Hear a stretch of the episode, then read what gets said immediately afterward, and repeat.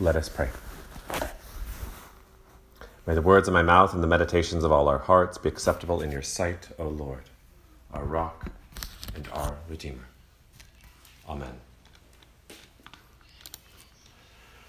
Which path should we take? Which direction should we go? If we have to go anywhere nowadays, most of us can map it out on our phones, or if we really want to be judicious, we can print out the directions ahead of time in case there's not good reception where we're going. We can tell, though, a lot about where we are going when we look at the road or path that takes us there. So, this is a path in, in Austin, or as my boys say, in Austin town, that we went, and you can tell a little bit about the path as as you see it. You know, it's kind of wide. A lot of people go on on this path. It's it's shady. It's by a fence. You can see a little bit by the path. Elsewhere in the Gospels, Jesus speaks of how wide the road is that leads to destruction, and how narrow the road is which leads to life. Narrow roads don't look fun. There are basically two reasons why a road is narrow. The first is that people rarely use it. The second is that it is geographically limited. You see this here. There's a narrow road going up the hill, and there's a wide road going down the hill. Which road should we take? There's a reason for, for roads to be, be narrow. There's a, there's usually a natural impediment as well.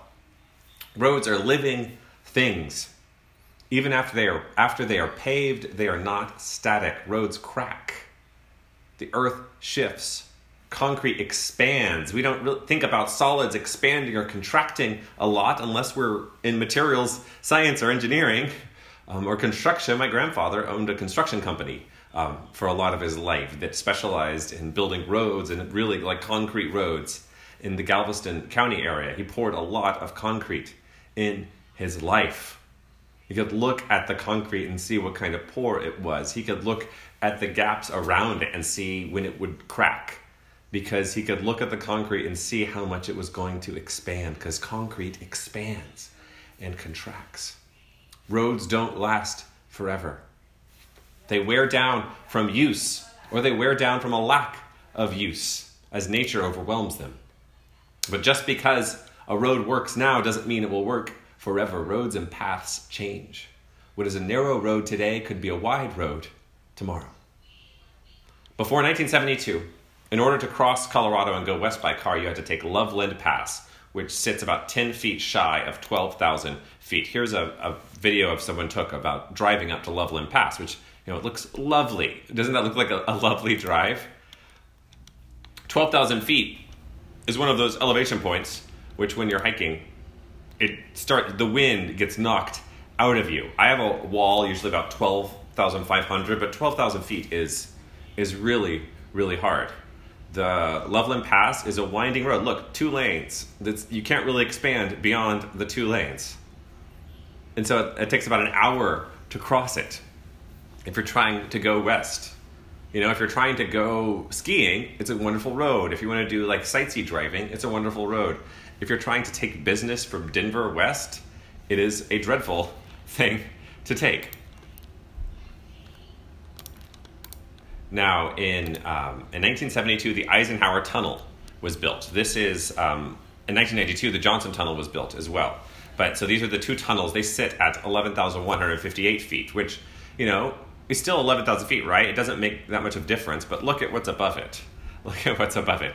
Um, 900 feet is enormous in building roads. 900 feet is enormous in climbing a mountain. The difference in oxygen in your body between 11,100 and 12,000 feet is noticeable for even people in the best of shape. And so, with this, a road is become passable. And so, a road that before 1972 and really before 1992 was really hard to drive through kept people from going that way, kept business from Denver going west.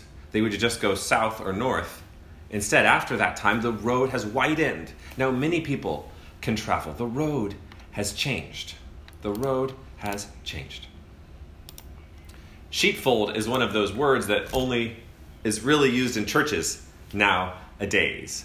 Shepherds or, or ranchers who, who look after sheep just call it a gate. Um, the sheepfold gate. It's the, the gate the sheep go through. It's just called a gate. It's not, not something special. As well, most of the time, humans don't really like being called sheep. Now look at look at all these sheep who are gathering, and so that's a there's a lot of sheep going through a gate. Look at all of them. It's kind of mesmerizing at first, but does it look like much fun? Like bumping into everybody and going through that gate? Pretty unoriginal, right? Being being a being a sheep, following all the sheep, listening to those sheepdogs. I mean, pretty pretty silly, right? And uh, and so there's a there's a meme as well that many of you may have seen that is um, "Wake up, sheeple!" And so it's usually a lot of guys, usually guys, um, some more sometimes more clean shaven than me, and with a, a baseball cap on, oftentimes in a truck and they, they stare at their phone or at a camera and say, Wake up, sheeple! Did you know fluoride is put in the water just to make us docile? Or things like that. And so, um, wake up, sheeple! This idea that, that if you don't follow this conspiracy theory, then you are the, you are the one who's being deceived. But what Jesus says is this Anyone who does not enter the sheepfold by the gate, but climbs in by another way, is a thief and a bandit. The point of faith is not to find your own unique way to God or to stand apart and judge other people in their paths, like folks yelling at their phone, Wake up, sheeple! Faith brings us to God. And so, that, and in that, we have the greatest of freedoms.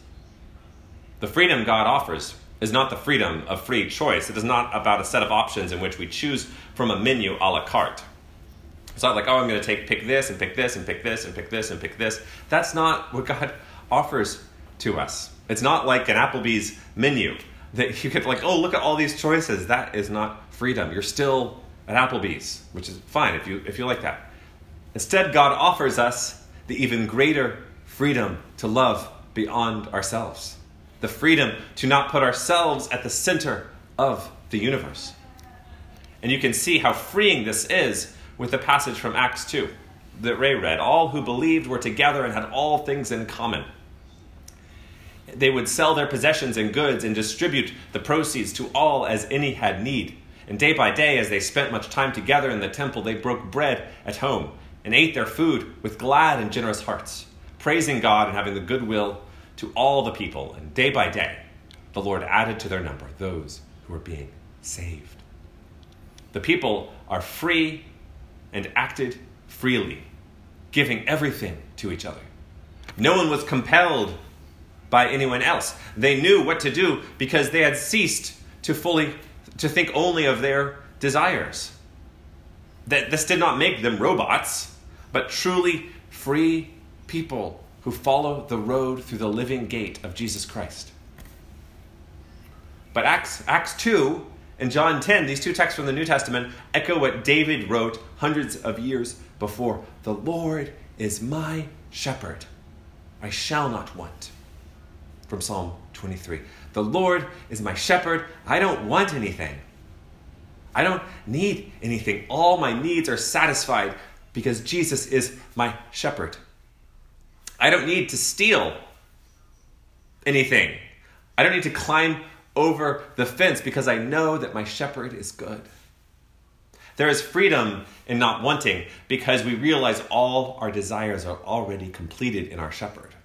The world tries to make us desire all sorts of things, make us desire uh, new cars, fancy meals, clothes, hobbies, jobs, houses, social media followers, money. If we desire more than anything to have thousands of followers on YouTube or Instagram, are we really free? Are we free in that?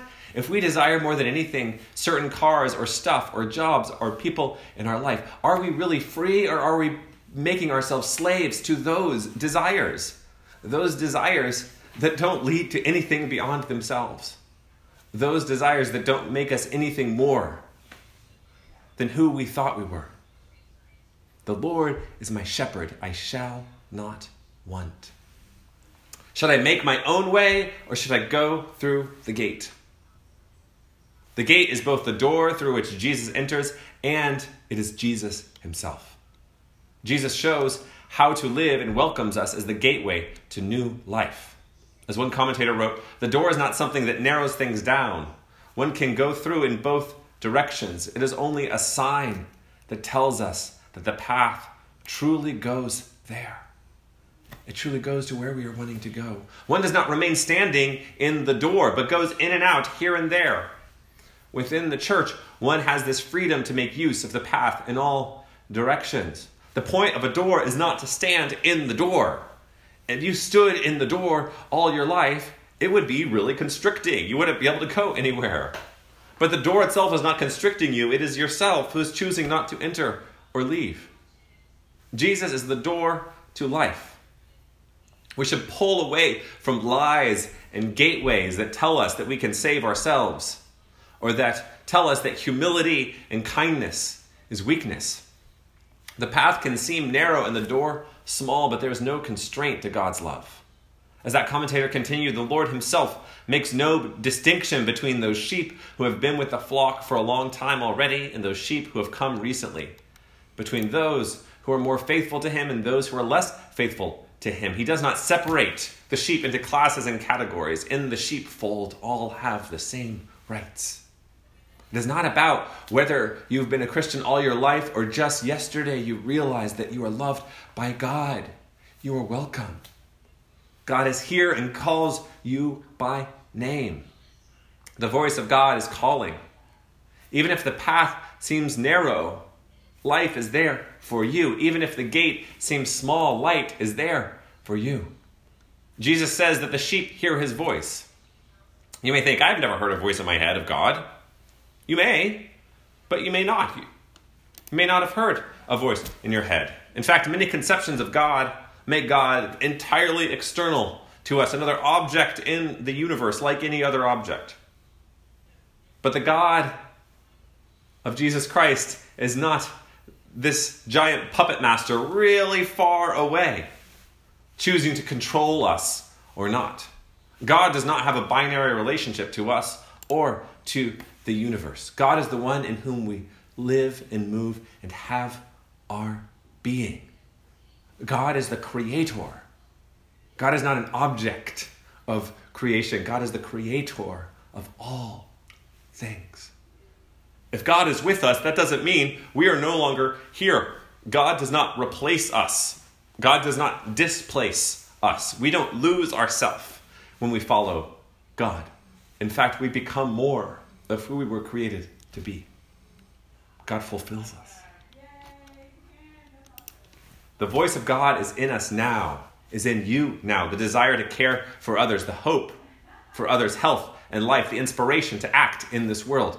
The voice of God is not the same as your conscience, but God speaks in our desires and in so doing transforms them, moving us from a path of destruction and self destruction to a path of life. The gate is offered to us, the path is before us, the path of love. Following a shepherd does not make us weak, but strong. We don't want anymore, not because we lack the capacity to desire things, but that we are fulfilled in God, who gives us his life. We see that in the life of Jesus Christ. We see that in the resurrection of Jesus Christ. In this Easter season, it is still Easter. Christ is risen.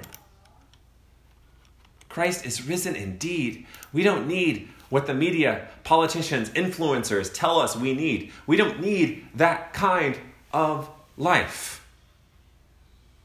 You have life with God now.